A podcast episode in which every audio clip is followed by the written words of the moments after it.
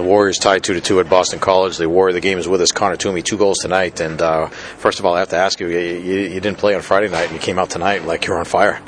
yeah, uh, coach kind of sent a message that I wasn't playing as well as I could, so I just tried to come out, uh, just keep the intensity all game, and just go all out. And I was lucky I got two goals tonight. Well, the first goal. I mean, you say say luck, obviously hard work, but uh, you know by your by your whole line, I thought the first play. Uh, tell us about that one, and that cut the lead two to one in the second period. Yeah, it was a good job by the line and uh, at a hole uh, to get out, break out of the zone. I, made, I chipped it to uh, Elliot, and he went Elliot, and then he uh, he went all the way over to uh, Flanagan, and it was it was kind of a two on one below the uh, below the circles, and I just went back door, and it was a nice feed across. And now, was that aerial? Did you tap that one in out of the air?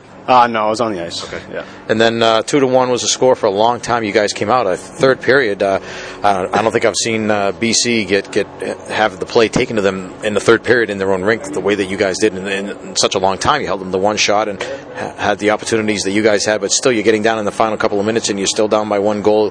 Haven't been able to get the tying goal. What did you guys talk about first of all? Um, you know, as, as you're getting into the final couple of minutes of play. Uh, I I think we just try to just try to keep the uh, the game plan the same the whole game, trying to get pucks behind the D, just uh, just keep on them and just keep grinding down low.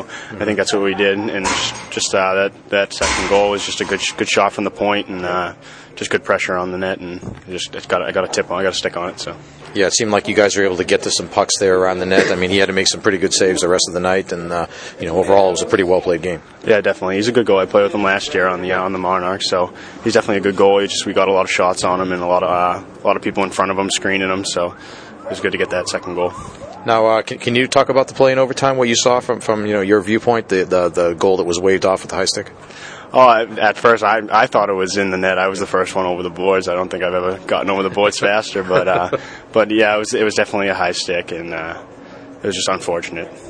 So you guys get to tie two to two. I, I don't think I've ever seen you guys work harder than you did this whole weekend for one point, and yet that that's all that you got. I guess it shows you how tough the league is.